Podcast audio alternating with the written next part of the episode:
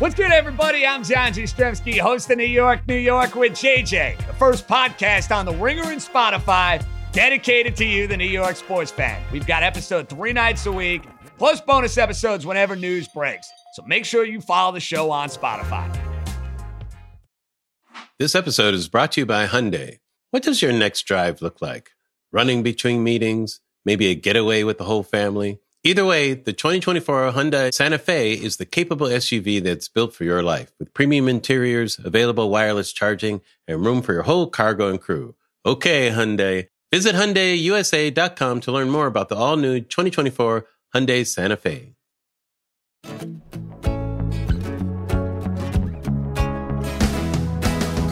Hey everybody, Larry Wilmore here. Welcome to Black on the Air. Nice to have you listening to the podcast. On a very special episode today, it is October 30th, and it's my birthday, y'all. It's my birthday. very exciting, uh, very special episode with, um, as you know, magic is one of my lifelong hobbies. Started at the age of seven, and man, one of the people I admire the most in the world of magic, David Copperfield. You guys, David Copperfield made the Statue of Liberty vanish. He made that shit vanish. David Copperfield is my special guest today, and we're going to talk about his career, his collection. Um, he has a book out on the history of magic. It's a fascinating book. I was in Las Vegas um, about a week and a half ago, and I have to say again, I think I mentioned it last week. Man, um, went to see a show, and then afterwards took a tour of his museum, like a midnight tour you know? And if you're a comedy nerd like me it was the best thing in the world. It was amazing.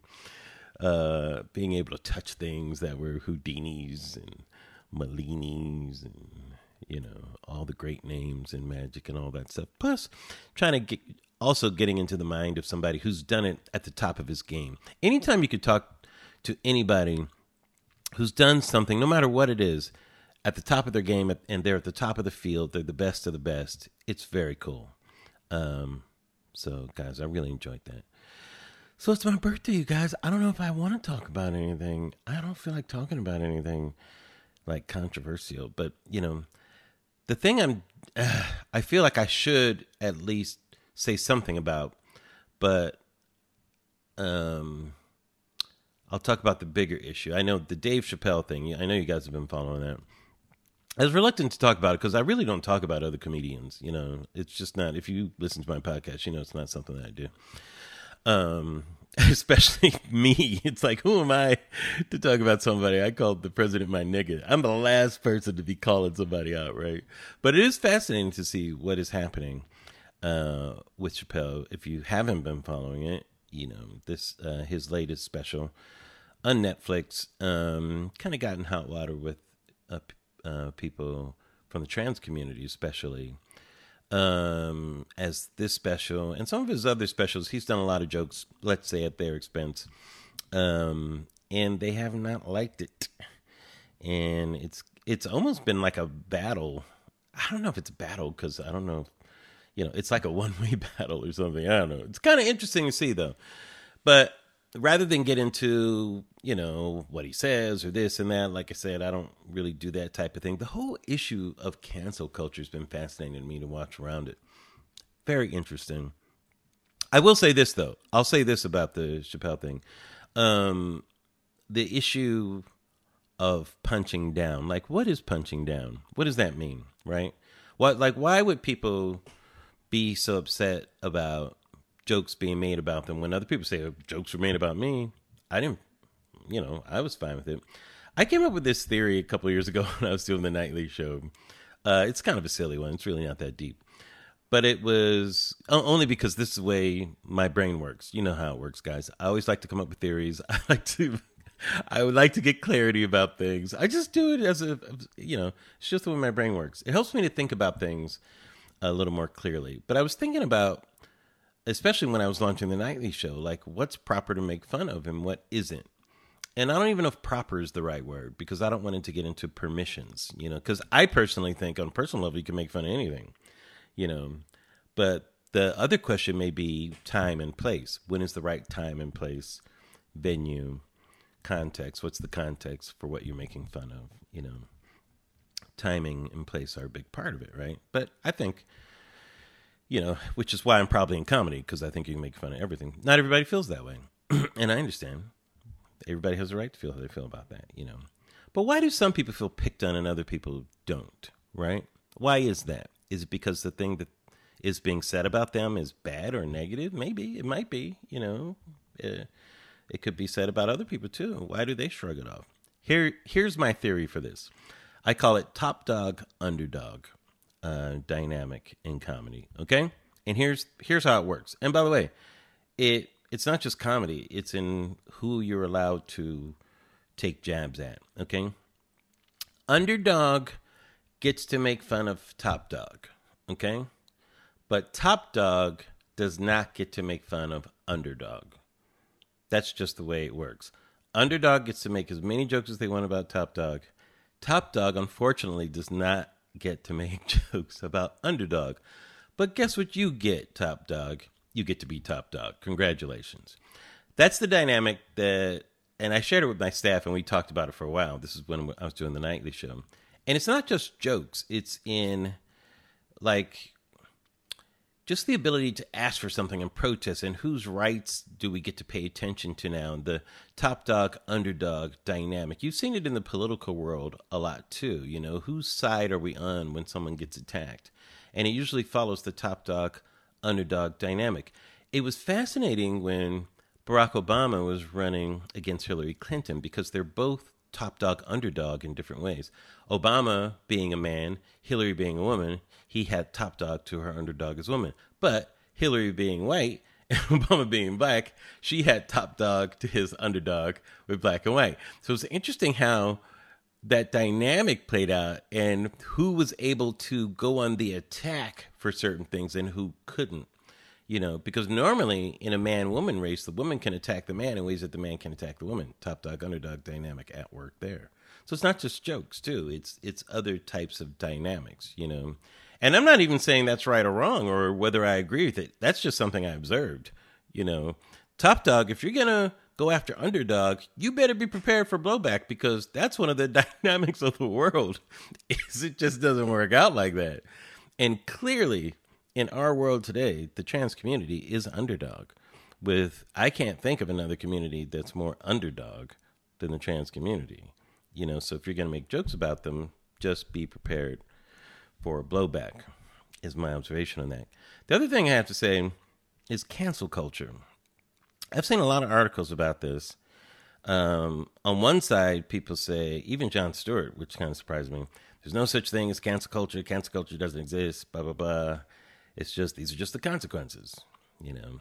Okay. And the other part, on the other side, people say, "Ah, oh, there's cancel culture," as if this thing just started like five years ago because of Twitter or something like that. You know, people can't take things anymore. It used to be people could take a joke, blah blah blah. Okay. As expected, I disagree with both of these points of view, as you know, being the contrary that I am. Because my point is, guys, when did we not have cancel culture? When did we not? We have always had cancel cancel culture. Guys, Adam was canceled from the Garden of Eden from for Christ's sakes. The whole story of Adam and Eve is about getting canceled from the from the Garden of Eden, the best place ever. Adam was canceled. Jesus Christ. Jesus Christ, the you know, the Lord and Savior for people that are Christians was canceled by his own people and put upon a cross to be killed. Be- why? Because of the things he said were unpopular. People didn't like it. It started a whole religion. Jesus Christ wasn't just crucified, he was canceled. I mean, cancellations have happened all through society. You know, in recent history, the cancellations have been from the right in the last century, you know, in culture. Fatty Arbuckle famously canceled in the 1920s. Uh, people blaming him for the death of some starlet who, you know, was was raped in his home or something like that. He was found not guilty, canceled. Many performers in the 30s who were thought to be communists and that sort of thing. The whole blacklist the whole blacklist in America was a cancellation, a cancellation event, canceled. The way that gay people have been canceled is breathtakingly cruel, guys. Um, the the gay movement, especially in America, where you could get your whole life would be canceled if people just found out you were a homosexual. That's how gay people were canceled. You didn't even have to say shit. You didn't have to say shit. It was one of the things that like the CIA and stuff used for blackmail to find out if you were homosexual. Think about that. just they just find out you're homosexual. Bam! Canceled. That's it. Just for being yourself, motherfucker. Take that. That's one of the worst type of cancellations. Just for being gay. You didn't do shit and you were canceled. That wasn't that long ago. You know. Of course, black people, we were canceled, you know, for so many things, just for the color of our skin. Um more recently, it has shifted from the right to the left. The left seems to be more concerned with canceling people, and most of the time it's over speech. This happened a lot, you know, with the whole political correctness and that sort of thing in the late 80s, early 90s, but has really kind of been their thing, you know, is to be the guardians of the culture. Whoever is guarding the culture, by the way, those are the ones in charge of the cancellation. They determine. But cancellation takes on different forms. It doesn't mean you're not allowed to work. It doesn't mean that your life is over. Sometimes it can. It just means you are no longer invited to the party called the major culture. You're no longer your invitation. It's like the the cookout for black people. Your cookout invitation has been rescinded. Sorry. you know, you cannot sell your ticket. You cannot transfer it. Your ticket is null and void. You cannot come to the cookout. And cancellation is who gets to partic- who gets to participate in the culture at large. Who gets to participate? That's what cancellation is. It doesn't mean you lose your job. It doesn't mean this and that. It can mean that, but it really means who's allowed to participate in the culture at large. And the guardians decide that. Whoever the guardians is. Right now it's the left. Used to be the right for a long time. Always been there, guys. Always from the beginning. It has always been a part of culture. It's just taken on different forms. So let's not fool ourselves and act like it doesn't exist. The only thing is, is, you know, how do we deal with it? What are we going to do about it? You know, we're allowed to have different opinions about it. You know, people can be right and wrong and that sort of thing. I hope Dave does talk to the um, people who are saying they're you know leaders and that kind of stuff and have a dialogue. But i hope that dialogue is public. I hope there's like a public dialogue about this. But i hope it goes more into the nature of maybe well i don't know. I don't know. I'll talk about that a little later. We'll see. I'll think that through a little bit more. But we'll see what's going to happen. But it fascinates me because as you know i like to kind of take the macro look at it and that type of thing and talk about the dynamics of it. But it is interesting guys um, I will talk about my own little cancellation at some point. I'm not going to do it today because it's my birthday, though. But I will talk about it. Something happened to me about 30 years ago. In fact, almost exactly 30 years ago. Um, this type of thing, in a sense. All right. Nice tease. See how I did that? All right, guys. Really fun episode coming up. It's my birthday. We got to celebrate it right. So we got to have the one and only David Copperfield right after this. This episode is brought to you by Hyundai. What does your next drive look like? Running between meetings? Maybe a getaway with the whole family? Either way, the 2024 Hyundai Santa Fe is the capable SUV that's built for your life with premium interiors, available wireless charging, and room for your whole cargo and crew. Okay, Hyundai. Visit HyundaiUSA.com to learn more about the all-new 2024 Hyundai Santa Fe.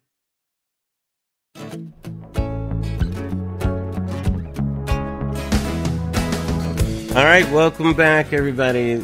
Um, as I said, this is a very, very special show today. I am literally a kid in a candy shop. That is no exaggeration. You will find out why in a second. Uh, the man who I'm about to introduce is not only a huge inspiration to me, guys, uh, not just in the world of magic, but in the world of creativity. Um, he's a legend. This is not an exaggeration. He's one of, of the legends of our time because he's the most, uh, arguably the most successful magician of all time, and we'll talk about that later. I want to talk about that with him, get his opinion on it. But it's it's uh, proven in the fact that he's won every award you could possibly win in Magic, including one I gave out to him. I think it was Magician of the Millennium. I don't even remember what it was. It was something like that. It had to be. He's won like 21 Emmys, tons of that. But not only that, uh, this man has changed the relationship of magic to the audience through storytelling, and that is what I appreciate the most. David Copperfield, welcome to Black on the Air. Thank you so much. I'm a big fan of yours too. Oh so man, you're so kind. thank you. And let me just tell the audience how kind you actually are. This man, after his show last night, gave us a tour of his museum, you guys, for like a couple of hours. And me, like the little kid that I am, you know, was, you know, I'm trying to crack jokes and speeches because I, I couldn't believe where I was. But thank you so much for that. It's It was it's a gorgeous place that you have here. Thank you. You've got a great team, and they really were a perfect audience for this. Yeah, You know. it turned out great. And David's new book, The History of Magic, is kind of like a walkthrough uh, of this kind of magical place, and uh, really is a gorgeous book um, that you've put out. It's kind of your journey through magic, some of the people you've admired and have studied, and that sort of thing, and and kind of uh, kind of gives us kind of a, a spine for magic over the past what like 500 years, maybe. Yeah, yeah, you bet. And it's it really takes you through the the history of our art form. Yeah. Through my eyes. Right. You know, I obviously love this art form. I've looked to my past masters. You know, uh, recently really looked through to all of their work to to build upon that work and to take it to, to a new way. Mm-hmm. Yeah. And as you know, and you know magic very very well, so it's it's really very great to talk to somebody that has Yes. when you do lots of interviews for a book Oh, yes. people have no Exactly. clue you have you have every clue Oh. because you've uh, really really know the stuff. Well, I love it. Your love for it comes out in this place. Even the way it's lit, it's warm, it's inviting, it's this uh, super den every room. Uh, it's just filled with love and appreciation. But there's there's something about it too that is almost like a time machine. A lot of this uh, time travel is a big theme in your magic. I'm fascinated with time travel. Is that I wanted to ask why you started collecting in the first place. Is it kind of a way of staying connected to that past and, Yeah, and the funny. people in magic? yeah, my history of of you know my magic world was never looking backwards. I never Yeah. looked back.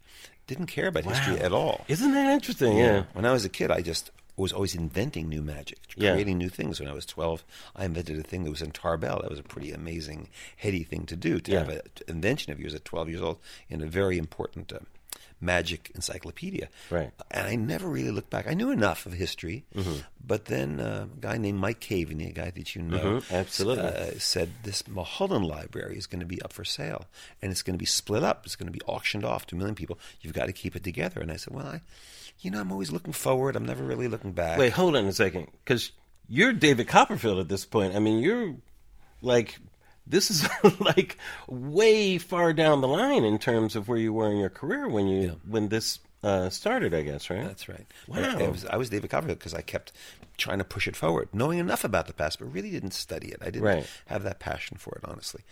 And um, but when I he convinced me to to buy this collection, which is one fifth of what you see here today. Sure. Um, and but John Mulholland was this amazing Mm-hmm. writer, historian, performer. Worked for the CIA, in fact, Mm-hmm. uh, creating clandestine kind of magic to help uh, the Cold War operations and so forth. Um, and it was an interesting guy. He had half of Houdini's library was given to him. The other half was given to the Library of Congress. So anyway, I got all this stuff, and I said, "Oh, do I? You know, what do I do? I guess I'm doing the right thing." Mm-hmm. But then I started understanding about the lives of these different individuals, mm. and suddenly a light bulb went off in my head that this is really important. It really matters. These are stories that match mine. These are stories of all the, the the trials and tribulations of everything that they went through. You you and I were talking about your mm-hmm. your career, you know, before we started this thing, and these guys are the same thing, the same Yeah. ups and downs and rights and lefts, and same thing as me, you know, same. Mm-hmm. And so it suddenly became interesting because of story. Uh, it wasn't a museum; it was a, a, a place of individuals and stories, and the the, the props weren't props. The props were uh, infused with amazing. Uh, well, uh, situations and everything Mm-hmm. we could really relate to. You know, to me, it was about being relatable. Magic was always about being relatable. Right. Um, when you know we were kids, magic stories was about the Princess of Thebes or the great Chinese water torture Right. thing. It was always like it was always about the lands that of unknown lands, Mm-hmm. and I was always going, well, you know music isn't like that. Music, they're telling really personal stories in music. In in films or you know any of your television work, it's always about relatable Right. personalities and trials and tribulations. So my magic was all about that. It was about my, my girlfriend leaving me, or my or, or you know my my all the you know, things that people were really relatable. I wasn't levit, I was levitating people, but I would uh, eventually I would fly because I knew that was a really relatable thing. People dreamed Right. about flying people liked Houdini because it was escaping. People that was a relatable thing. People could picture themselves escaping from something. They couldn't picture themselves pulling feather flowers out of a hat. You know. Yes, right. So it's about finding Right. the way that it was a relatable thing that really could speak to an audience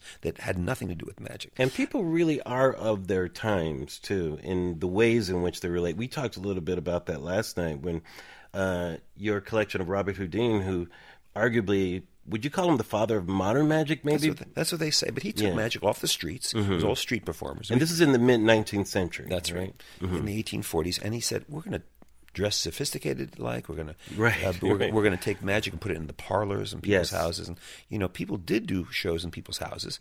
He created a house. Right. Uh, the theater looked like someone's his living room, so people were invited into that kind of Uh-huh. sharing of automaton, sharing of new inventions and so forth. And uh, so he really was an inventor, Yeah. which I try to be, uh, and uh, you know, storyteller, and uh, and uh, put magic, kind of framed it in a different way. Yeah. uh, which is something I'm very much involved with, framing magic in a way that people can really relate to it. Mm-hmm. Um, and um, but when I got back to your question, when I when I got this stuff. I kind of fell in love with the stories of it. Mm-hmm. Right. You know, it wasn't Right. about the stuff or the rarest book or the you know the human skin that wrapped the book. You know, it wasn't about Yes. that. To me, it was about where is the point? What's the point of this Mm-hmm. stuff? Um, another collection I bought was Bob Albo. Bob Albo was a, um, a doctor who uh, was the Raiders doctor back when they were someplace else Oh, wow. Vegas, and he had all this greatest props, Mm-hmm. the greatest apparatus, not belonging to anybody. And I bought all this stuff just to have it, not knowing exactly why. There was principles that I could use, Mm-hmm. maybe technology and technique in all those props, but it was a bunch of props. Yeah. And then one day, five years ago, I had all this stuff, and I said, "I'm going to make a magic shop. I'm going to make the magic shop of my childhood." Right. And then suddenly, that framework made it make sense. Yeah. Suddenly, this all this great stuff uh, that had great technology you can learn, framing it in the magic store of my youth. Now people could touch it and relate to it. Right. You know. Right. So it's finding ways to to make things make sense. My my friend Simon Sinek has got all these things about the why of something. He says Mm-hmm. it very very well.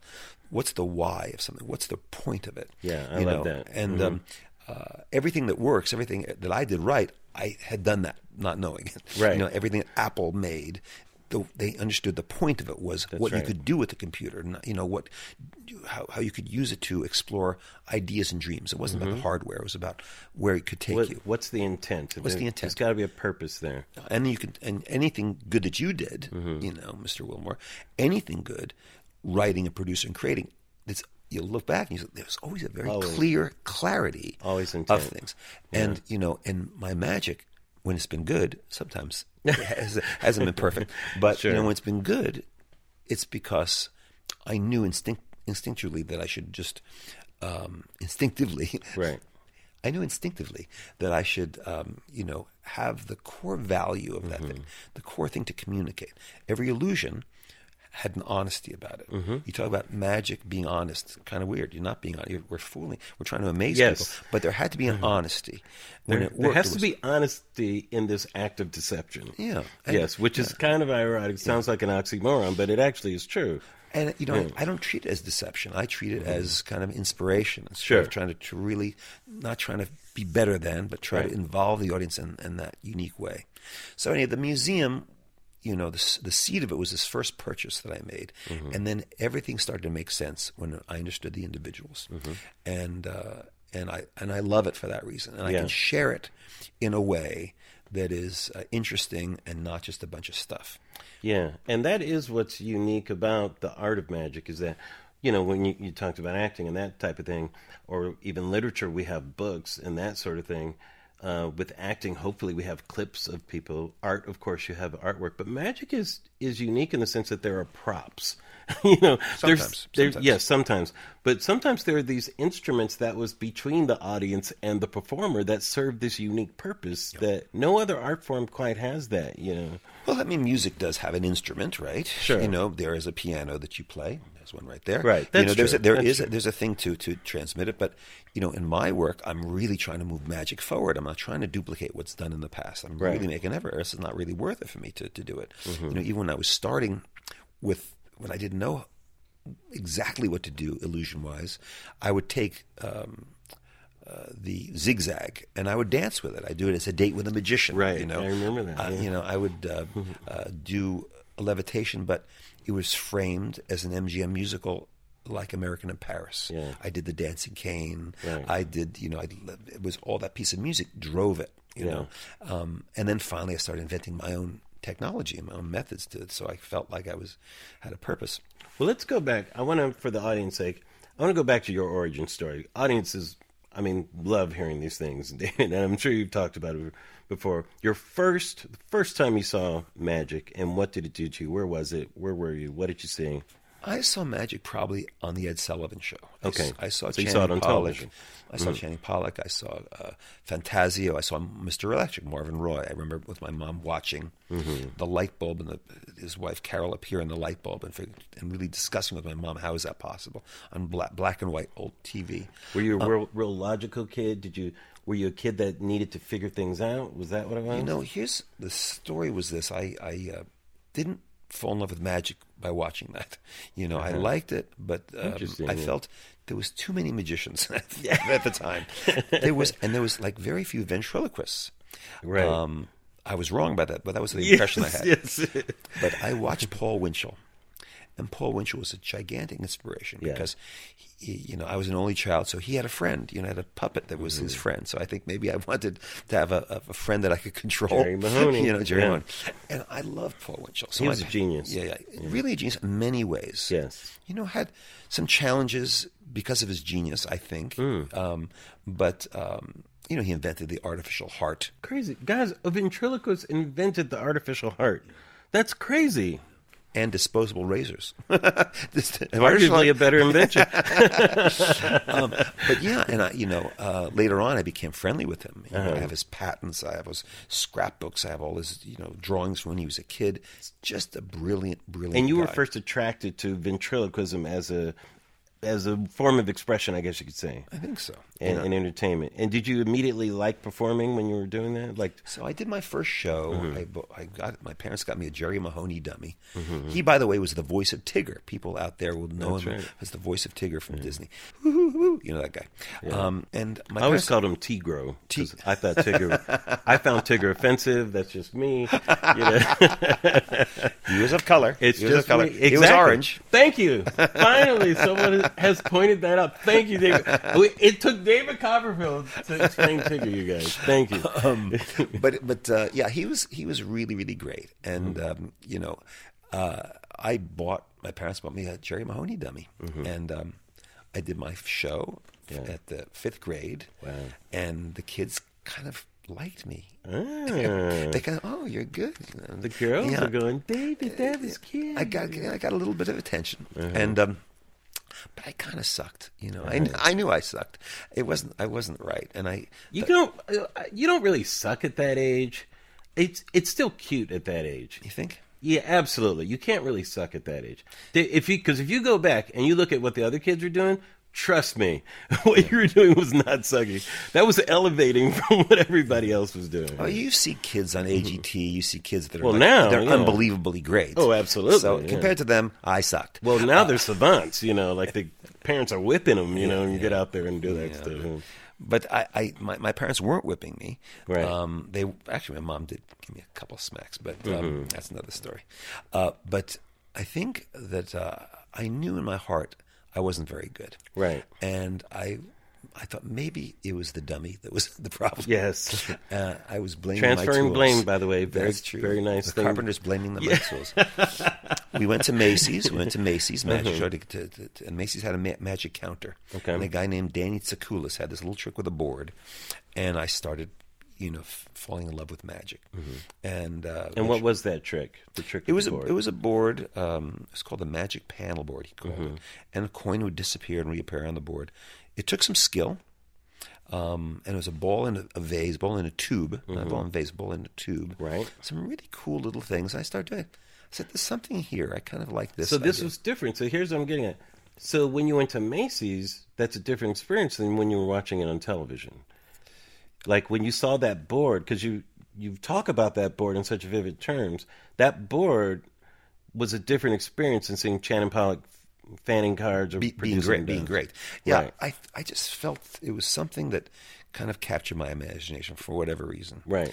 And then I would go, like you said, to the uh, library in the Metuchen.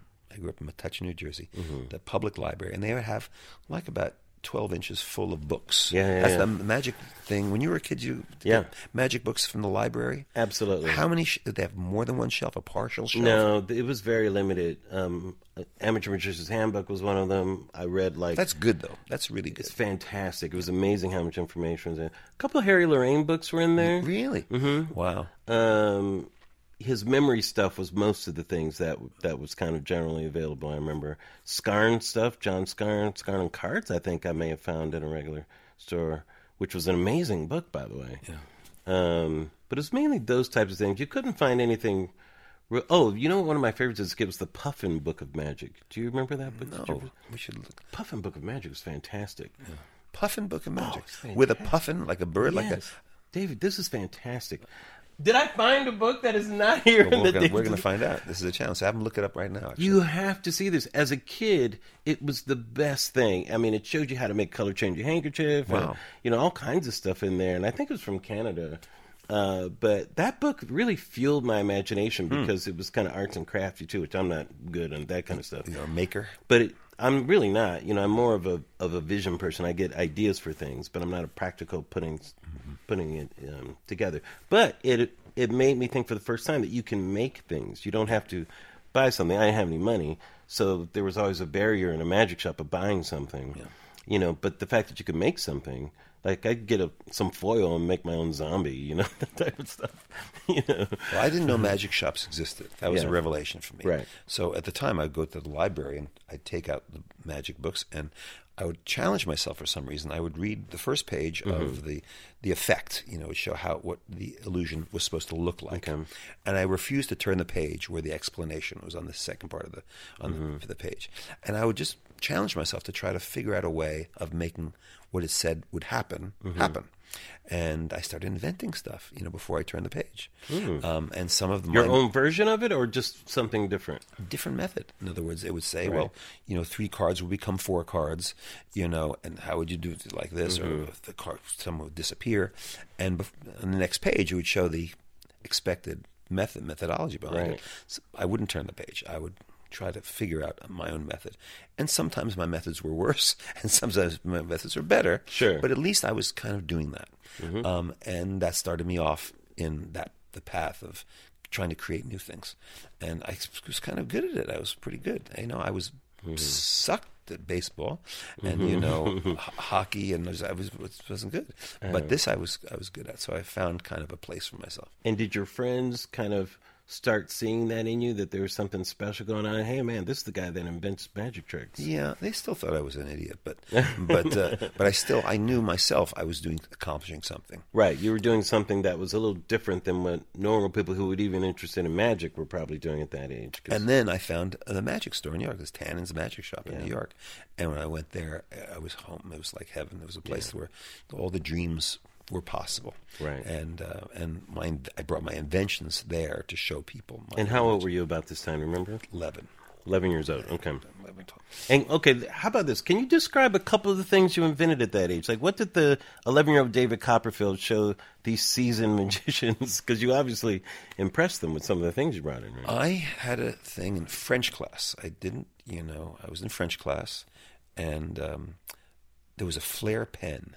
Remember Flair pens? Absolutely. I remember that. So the Flair pens, I'm sitting there looking, not paying attention to the class, Mm-hmm. and I notice it has a certain property about it that Mm. could use be used in the magic effect. And I knew enough about magic technique Mm-hmm. that there was a another effect with a clock that had a method where you could tell the um, people could set a clock and cover it up, and you'd know the time on the clock. Hmm. And the method of that clock illusion kind of existed in the Flair pen.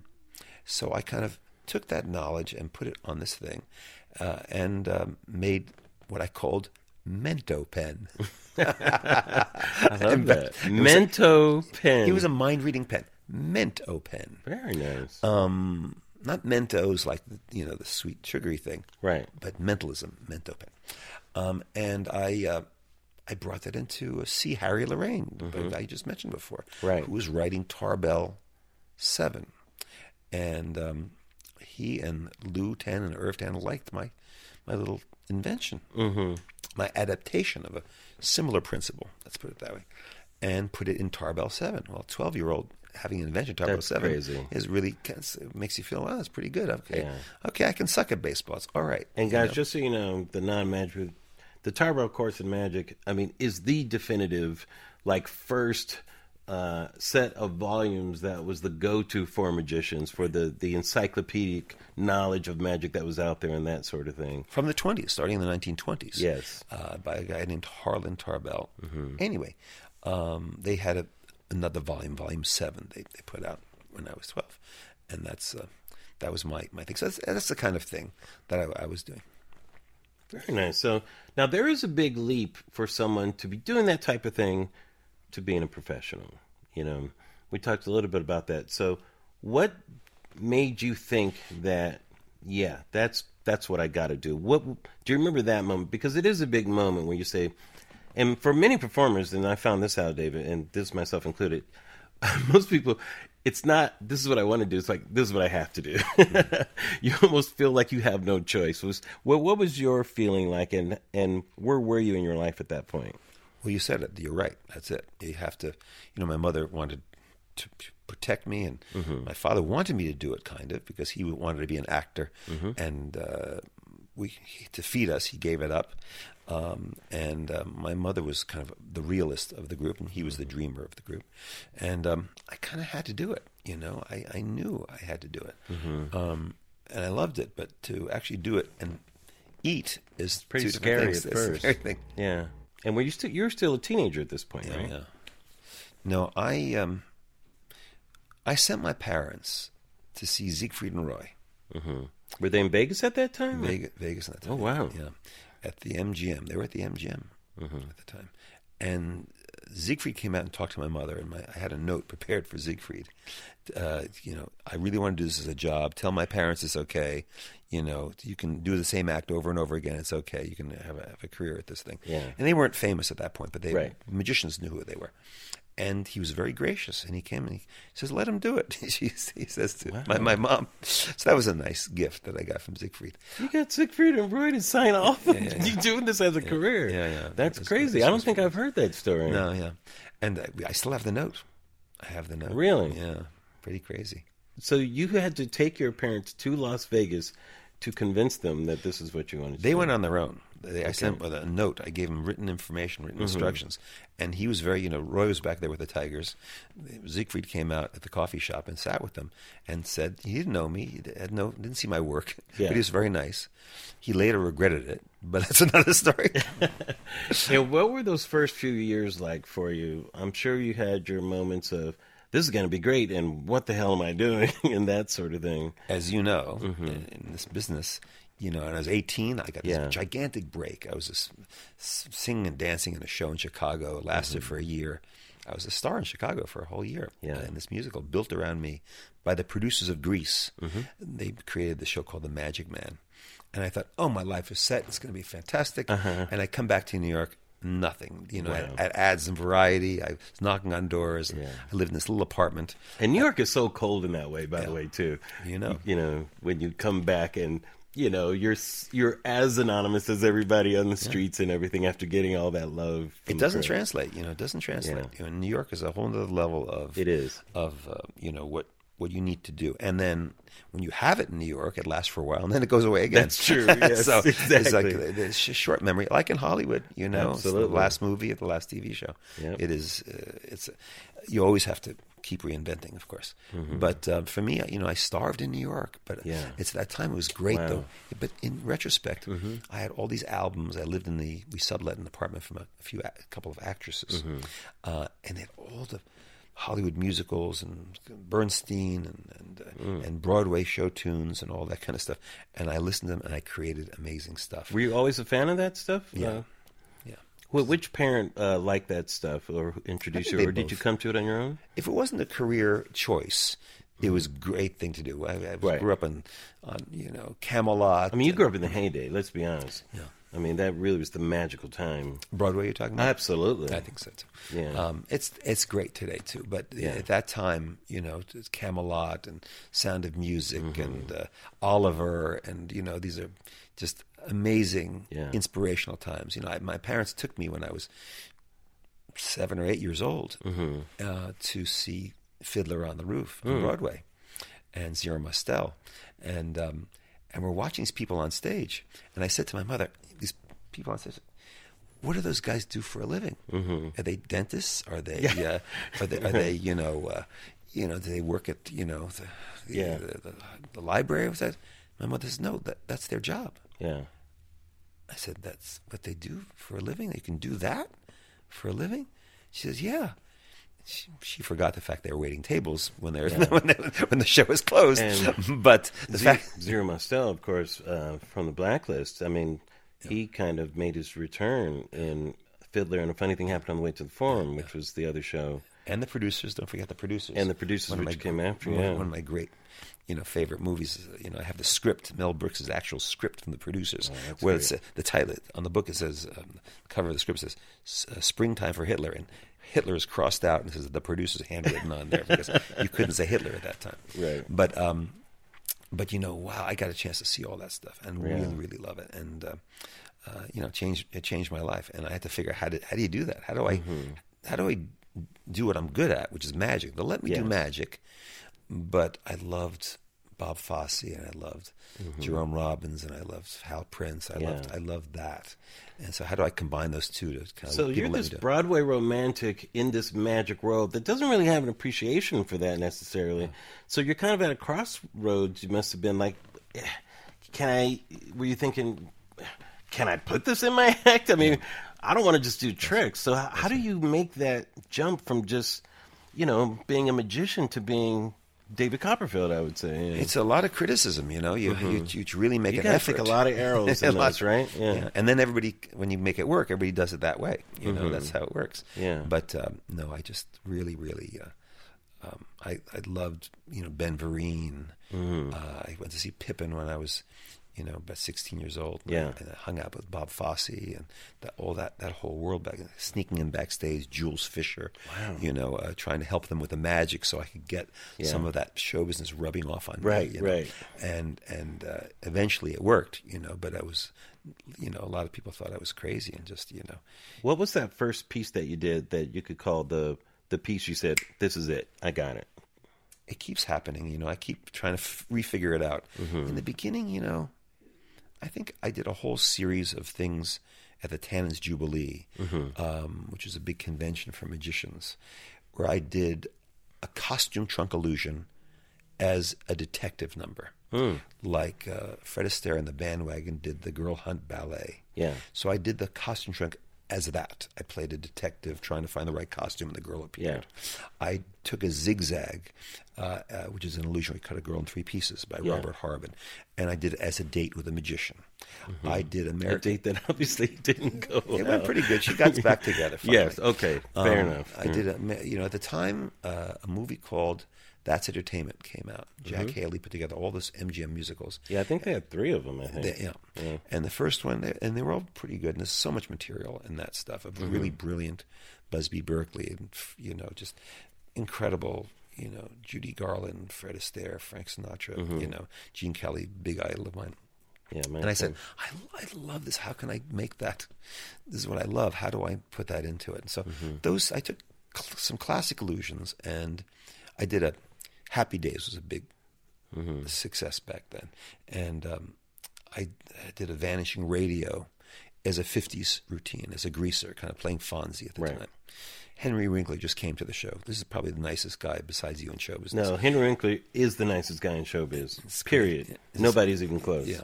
Right. So he came to the show, very, very kind. But, you know, I totally was inspired by him and that character to do a, a kind of a greaser character to vanish a radio. Classic piece of magic, but Sure. framing it that way. So when I did all those things, people liked it a lot. They said, okay, that's a point of view that's, that's, that's different. And uh, that's Joe Cates, Phoebe Cates' father, uh, um, uh, saw my reel of stuff. Of this, And he said, you know, you can probably you know do something with this. Originally, I went to see Jack Rollins and all the people that had you know was managing Steve Martin, all the comedians and so Mm-hmm. Rollins forth. and Joffe. Rollins Joffe, and uh, they said, "Yeah, I like you, but." No, go see Joe Cates across the street. That's hilarious. And uh, they sent me there, and he like discovered me, put me on TV. Wow. And and uh, put me on with uh, Fred Silverman. Liked what I did, Yeah. so they put me on as the host of the Magic of ABC, Mm-hmm. and that was a show where I had Donnie and Marie were on there, and Kate Jackson, and, and Howard Cosell, and and Abe Vigoda, and all these people. They l- loved that kind of stuff back in those days. Like Battle of the Network Stars and all that kind no, but stuff. all those people did magic with me to introduce the new fall season. Oh, okay. And so I was the kind of the host of a big commercial. Right. thing. And, you know, Donnie and Osmond, they knew exactly where how to move and where the camera was and the lens and where the close up was. Amazing. I didn't know what to do with my hands. I was like, just, you know, even though I had stage time, Mm-hmm. no, really no clue. That was beyond me. So it was trial by fire for me. That you know, Right. they, they, they liked my point of view. I did this. I was Cindy Williams and Penny Marshall. F- f- Amazing. I could do comedy with these of them. Yeah. And I'm kind of like shy and kind of like this, but I got through it. And um, uh, I did the the, the um, shower scene from Psycho with Penny Marshall and Cindy Williams. Mm-hmm. Sounds appropriate. It was totally appropriate. Right. And um, we had the Hitchcock thing, making his cameo, a little flat cut out. Um, and um, but it was at least had a point of view. You know, Right. it was not. Uh, Doug Henning was out there doing a terrific job, but I needed my own point of view, and that was the point of view was musicals and story and that kind of stuff, and that kind of evolved. And finally, I was inventing my own things by that point, and, and finding you know new ways of, uh, of taking this art form in a new direction. It was kind of, I guess, uh, uh, when you started doing your specials for CBS, I guess. That was the year after. Yeah, that's when, for me, I was like, wow, there's something different going on. And I think the Magic World and everybody kind of noticed that you had arrived at that point because it's kind of an intersection of this and then you start bringing the spectacle in also. And so that part of it was kind of new, right? Because you have to do something for television. Was that a conscious thought of yours too? Like, I can't. There, something bigger has to happen here, and I have to reach into another area. Well, it was a mistake. You know, we learn from mistakes and just Yeah. accidents happen. Uh, you know, the the big mega illusions, which hadn't been done before, Right. uh, was a product of wanting to do something you could promote. Ah, you know, okay. I, you know, uh, back in the fifties, Milbourne, Christopher vanished an elephant. Mm-hmm. You know, it wasn't that great. It was a great publicity, you know, title, Vanishing Elephant. Sure. But the illusion was not so great. And Houdini, of course, famously at the Hippodrome. also Vanished an Elephant, not the greatest illusion, Mm-hmm. Right. You know, but I wanted to do the challenge was to do something that would actually be good, you Mm-hmm. know, and be promotable. So to vanish an airplane was that thing. So I designed this thing. I had a little help from Christian Fechner, who's Mm-hmm. a famous uh, producer in France, and vanished in an airplane. Uh, I did it surrounded with spectators, all blindfolded, holding hands, silhouettes on top of the, on the box. Made very kind of pretty good decisions. I had scaffolding around it, and the plane disappeared. Interviewing people afterwards, and it got an amazing reaction. It was Yeah. a, it was a really good piece of magic. Of course, I would make it better today, knowing what I know. But at the time, it was pretty good. Right. Uh, shiny jacket, not so good. But the but the but the haircut Too hard on yourself, Haircut, not so good. But the illusion was went viral before viral. We knew Right. what it was. And I was really disappointed by that. You know, this What thing disappointed about? because I worked so hard on the rest of the show. You know, the rest of the show was really personal stories, Mm-hmm. ballerina and a, a dance piece. I worked so hard on that stuff, Mm-hmm. And It's uh, funny. I've I remember so much of that. It's just emblazoned in my brain. I remember those dance routines and that kind of stuff. It was to me. I was like, I just loved all of it because I love that intersection. You know me. I'm a film lover as well.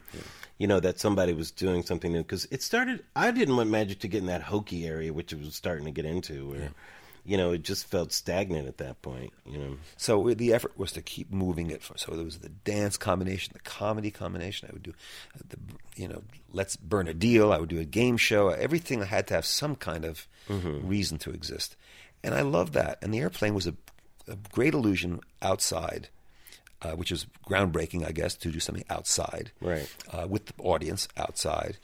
Uh, but I want them to like everything else. I, Yes. I cared about the other stuff, and I said, "Oh my God, they like that! You like that?" Now you got to feed that you know, beast. got to feed that beast. So I had to feed the beast to put what was missing in an illusion of that kind of scale. Mm-hmm. So the Statue of Liberty came about. Okay, how did that the idea and guys for the young people that didn't get a chance to see it, I think they could still see it on YouTube right now. In its day, I mean, this is where the Houdini comparisons start happening with you in your career.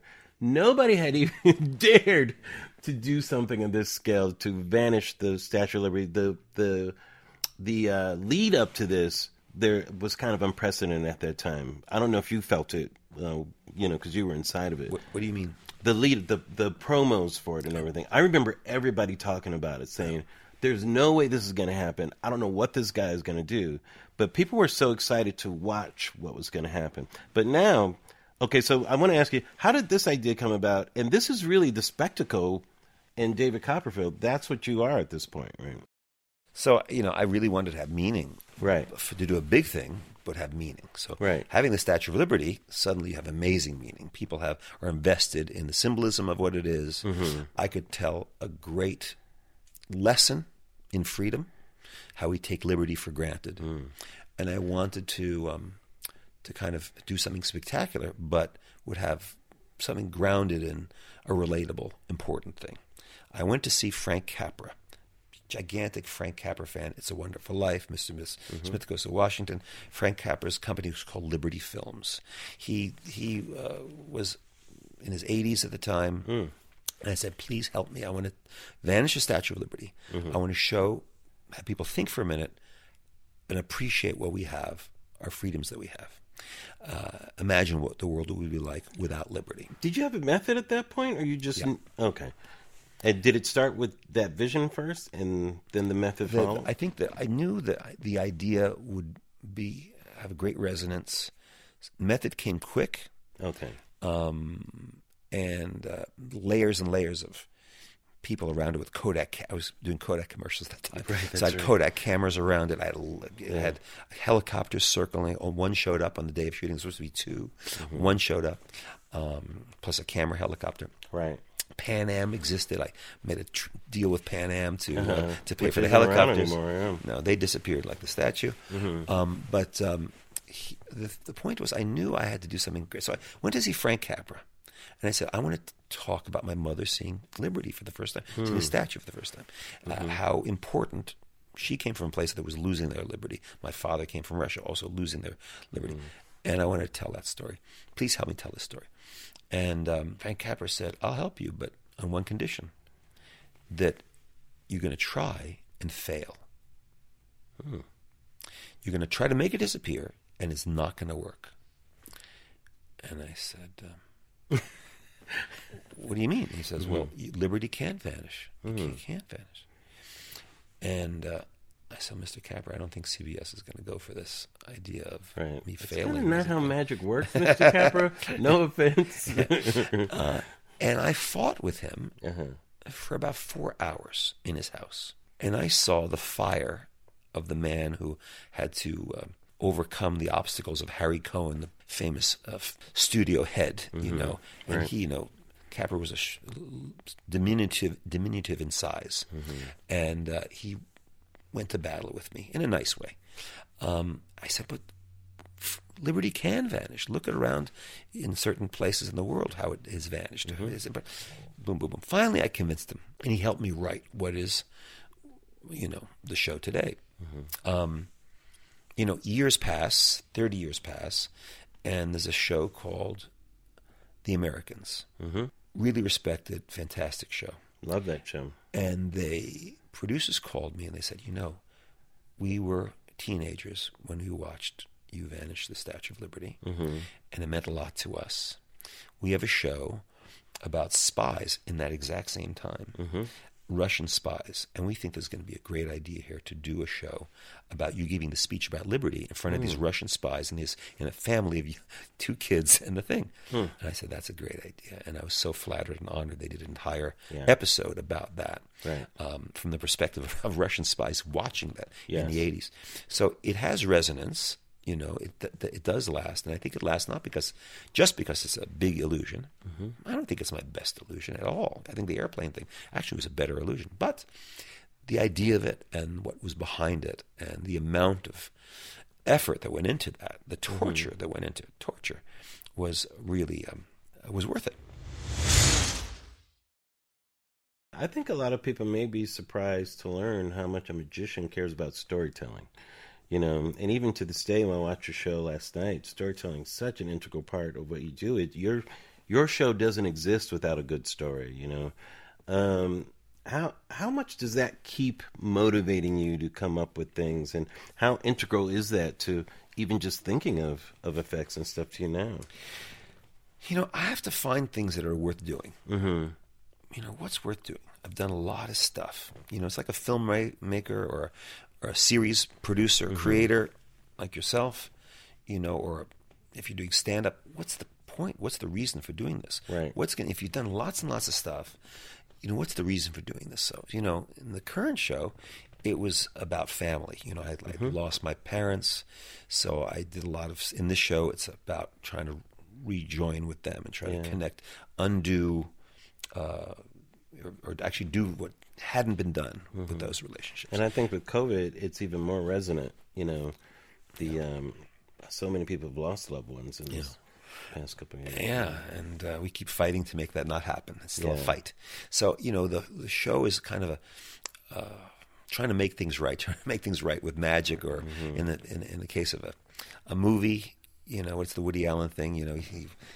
Annie Hall, he makes the scene where the, the, the relationship becomes good. Right. When it, Would it be nice if real life was, was like, this, yeah, Yes. exactly.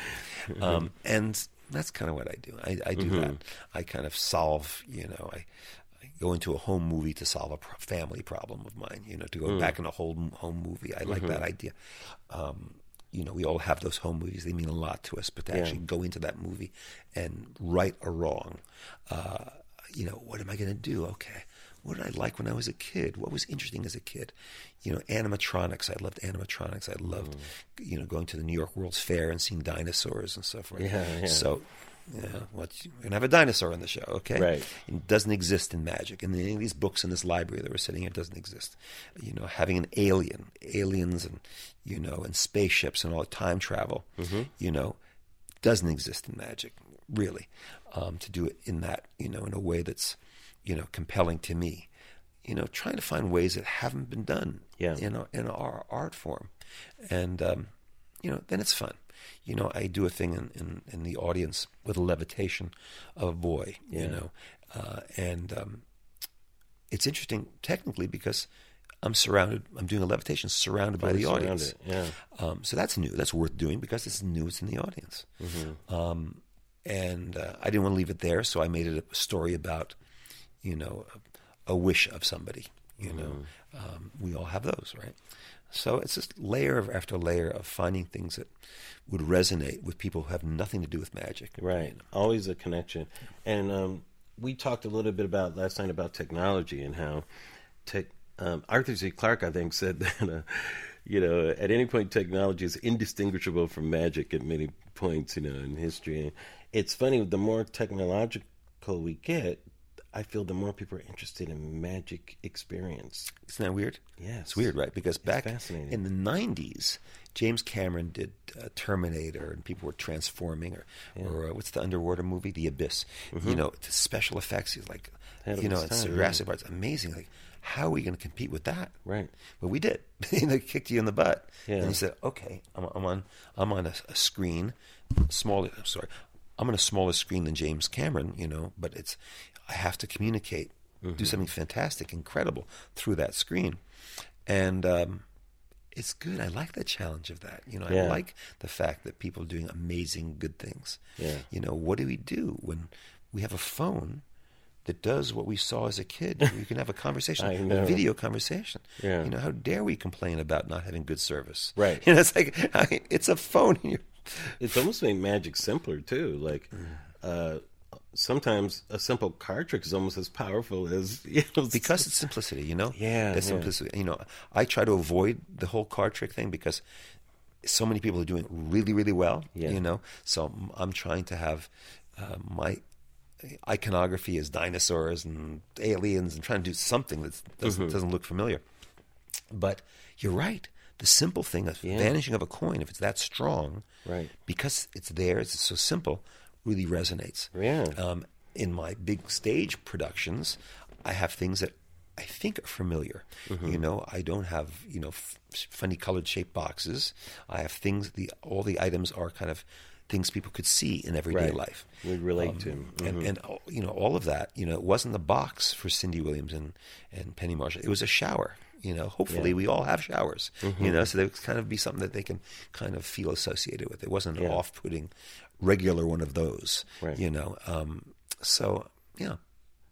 And even though you know we talked about you know you looking forward, you know, especially as a young magician and performer, and now once you start collecting, there's an appreciation, a bigger appreciation for the past. Is there anybody now who you feel like you really connect to where you maybe hadn't felt that before, but going through this process, you're like, wow, In the past, yeah, someone from the past, or maybe they don't necessarily have to be in the book, but maybe someone. They're, no, they're in the book. Mm-hmm. They're in the book. You know, all of them have one element. You know, Mm-hmm. Houdin from a um, an inventor, Robert Houdin invented amazing things and also used ether. Ether was like the internet back then. You'd have you'd have Yeah. a chemical that could make somebody go to sleep. He took that and he wafted it through the audience, and he would levitate. He'd suspend his sun. Um, so he used well, the topic of conversation. Yeah. Well, I'm using iPhones in the show. Right. Everybody uses their iPhones. Right. And the magic happens with their iPhone in the show. They take home magic with them in my live show. That's not unlike the magical thing of that time, which was ether. Yeah. Um, you know, uh, I loved the invention, the automatons that he did, Mm-hmm. uh, all the robotics that he did certainly reflect in my show with the animatronics I have in my show. Yeah. Uh, Houdini, I uh, associate with because of the simplicity of what worked for him Right. relatable, escaping from, you know, escaping from things people could really associate. That was aspirational to escape from Yeah. Why was Houdini so big? I mean, he's still associated. Because of that. It's Yeah. Uh-huh. because of that, not because of his a magician. It's because he escaped from stuff. People go, oh, you know, it was a time we were all kind of bound up. the Kind of- imagination kind of like that, The imagination. of, Yeah, I want to. Mm-hmm. Could I? You know, nobody. He vanished an elephant. Wasn't that good? Nobody dreams about vanishing an elephant. right.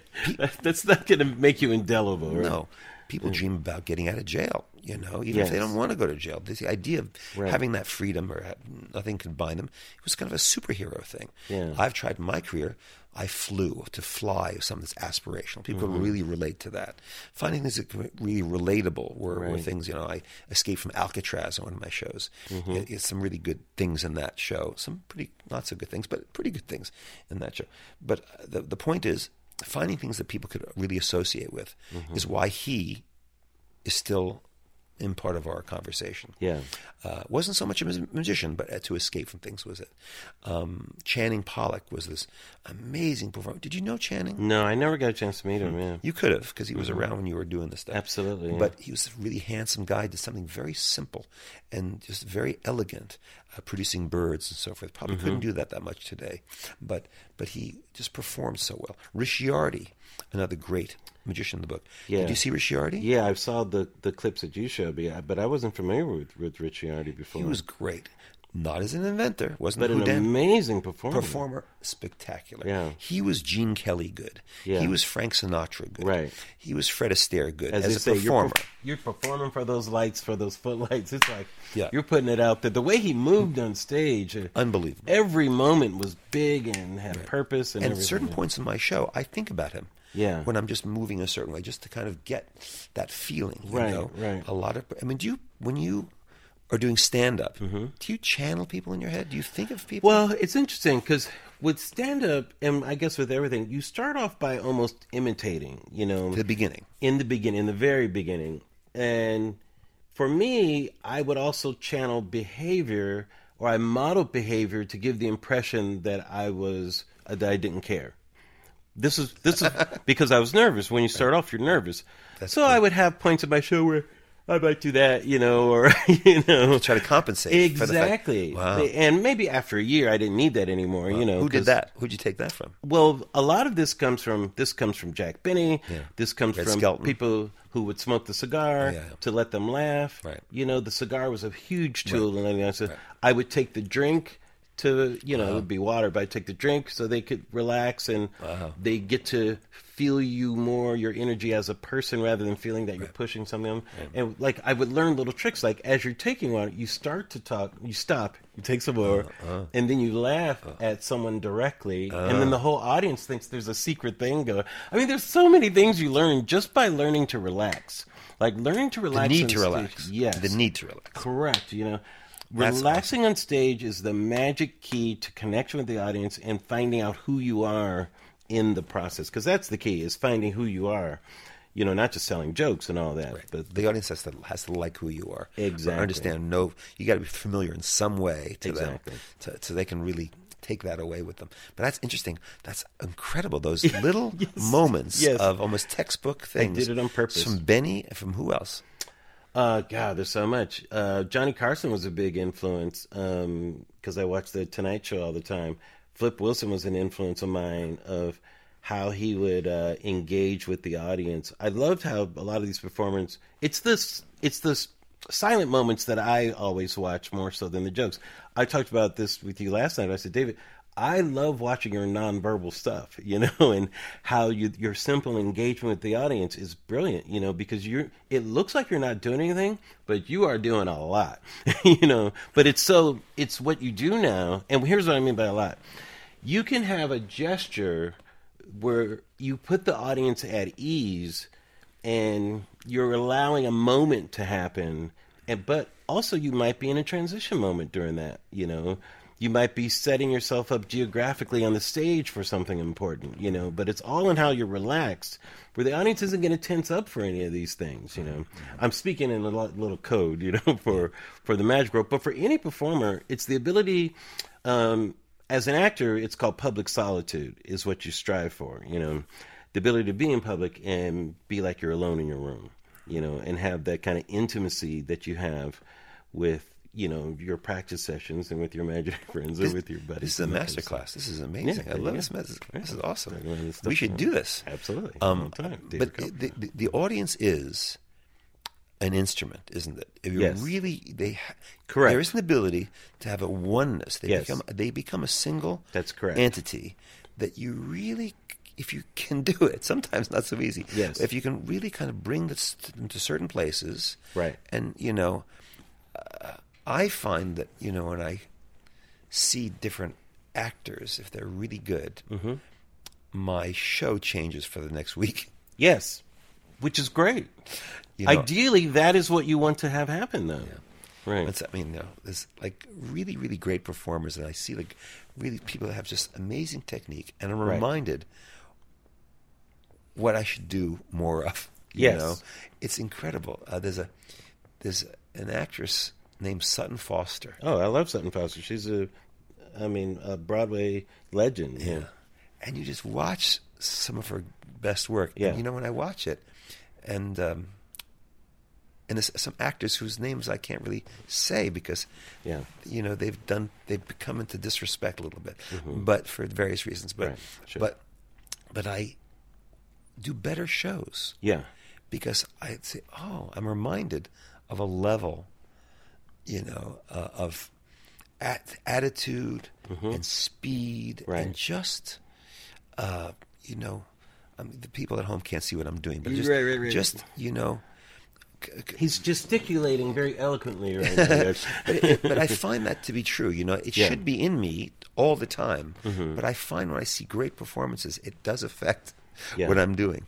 And um, you know, there's so much in my world that I'm paying attention. to. It's not just performance. Right. You know, I have to be funny and cute when they're setting up an illusion There's a lot backstage. going on. Yes, and, and it could be disaster. You Yes, know, and I get correct. blamed, as you know. Right. Mm-hmm. You know, Celine Dion can do a show, and a lighting rig can fall down, or there Not could be a thing, her. and not going to blame her at Stop messing with our queen is what Right. the audience is going to exactly. think. But if that happens to me in my show, none of my it's not my fault. right.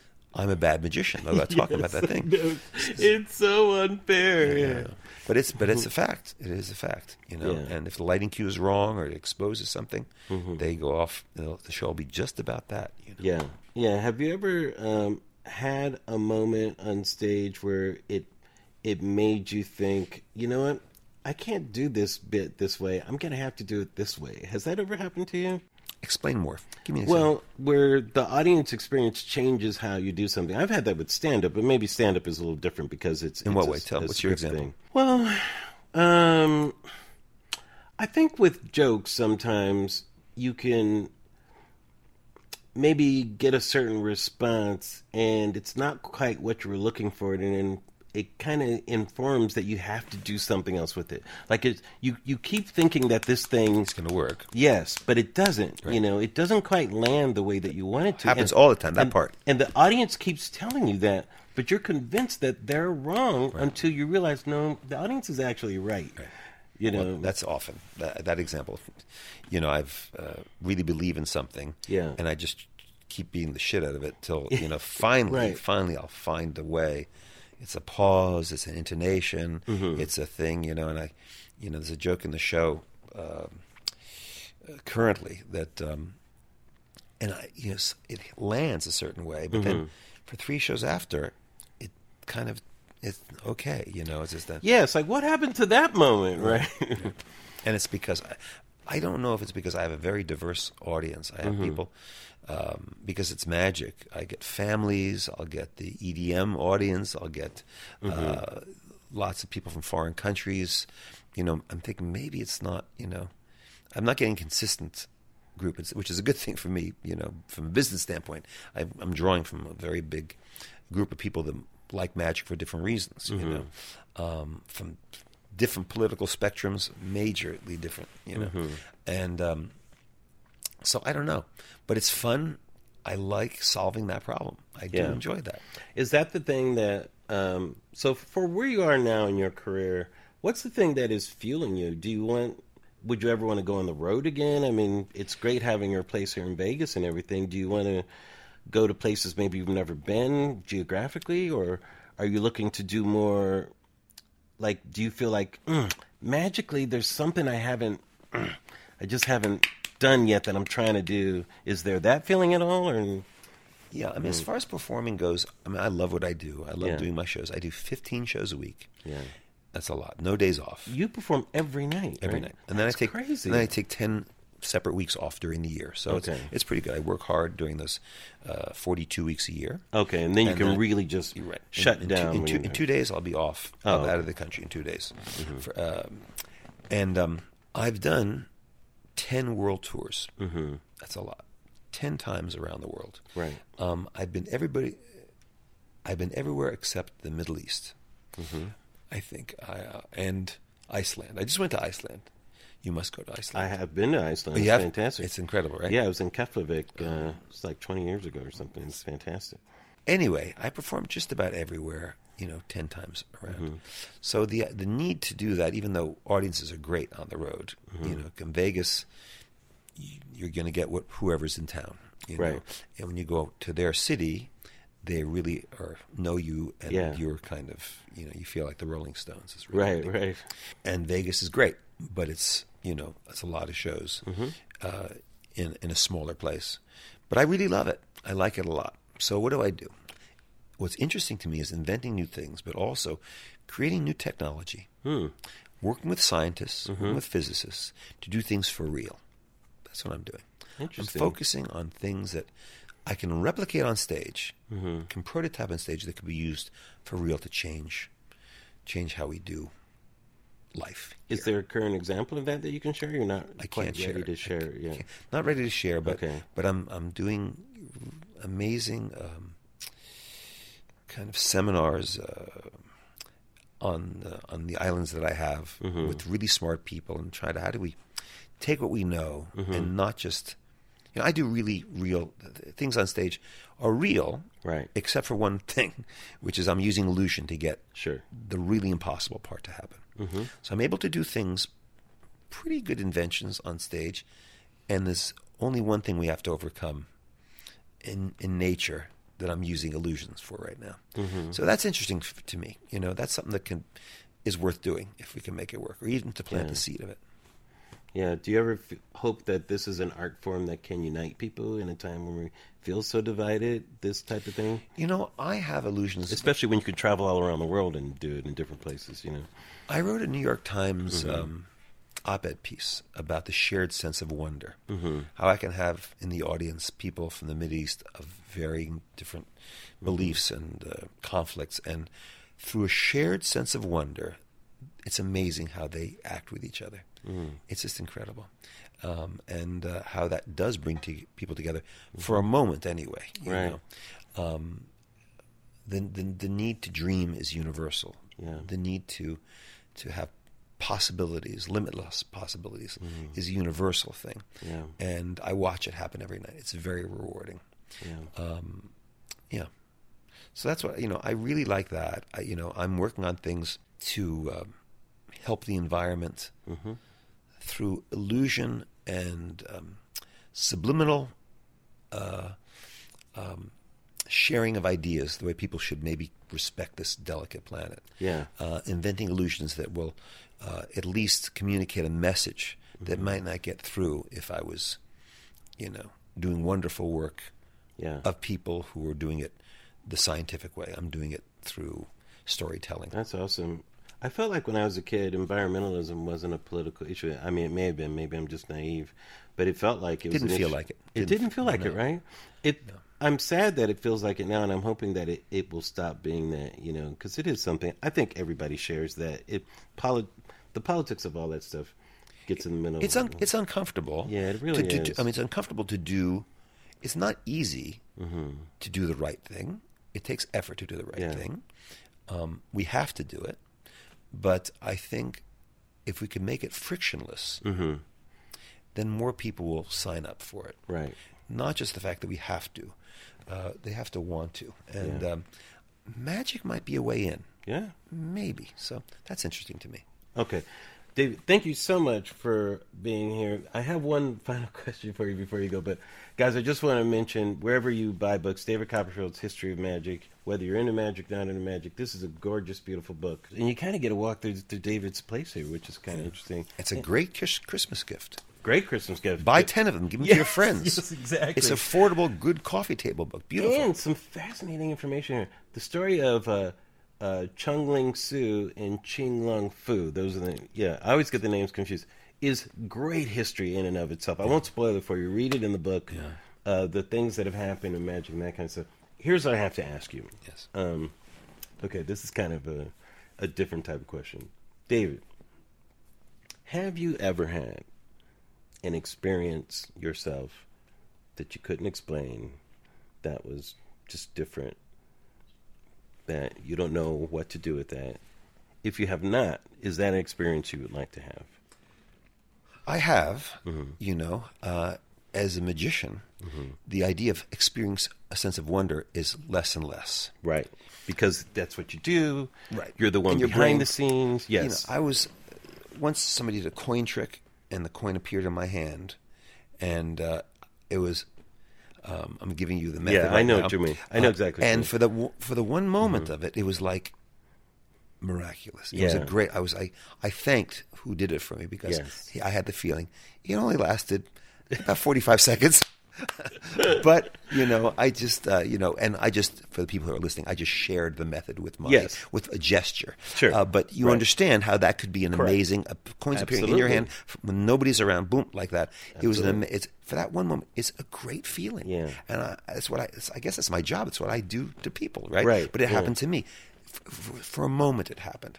Um, on the islands uh, that I have, I have uh, two cans that are born, and I watch magical. The transformation is magical, yeah. and you know, do you believe in God? Don't believe in God? You know, magicians are skeptics. It was a moment of you know eh, maybe this maybe you know maybe you're uh, up there you know Mm-hmm. Yeah, yeah. there's moments of things where they you know second within seconds Mm-hmm. feathers grow it's like what you know it's not Mm-hmm. an animatronic it's a living object this thing that you go wow you know going to Iceland Mm-hmm. you know watching volcanoes flying in a helicopter over volcanoes. It's like what? Really? Or you land on a, a glacier and there's a waterfall up there. Oh my god. And it makes you feel that feeling that i if i at my best i'm trying to give to an audience. Um, would i want to f- know or feel something that's supernatural that i couldn't explain Absolutely. i think i would you're saying for you you sure, would absolutely yeah would. and i think you know uh, i work with scientists now and physicists they're predominantly skeptics They are. Yeah. um, and it's kind of their job to do that. I love watching them react to my magic because the smarter they are, the easier they are to amaze because there's concepts and precepts that they have right. that magicians use. absolutely. But to watch their faces ex- experience wonder, they know in their head it's technology behind it. They don't know the technology. I'm mm-hmm. hiding it in a way, but they experience it. So the answer to your question is I really hope I discover things that make me go, what, what is, huh? Mm-hmm. You know, I, uh, I love that feeling. It inspires me, and it's the reason to live. There you go. David Copperfield just gave us the reason to live, you guys. David Copperfield, thank you so much. Uh, it's an honor to be here with you, sir. I really appreciate it. Thank you for being a great host. Come to Vegas, you guys. See David's show. It's so good. It's going to make you cry, though. Spoiler alert. Thanks, David. Thank you very much. Well done.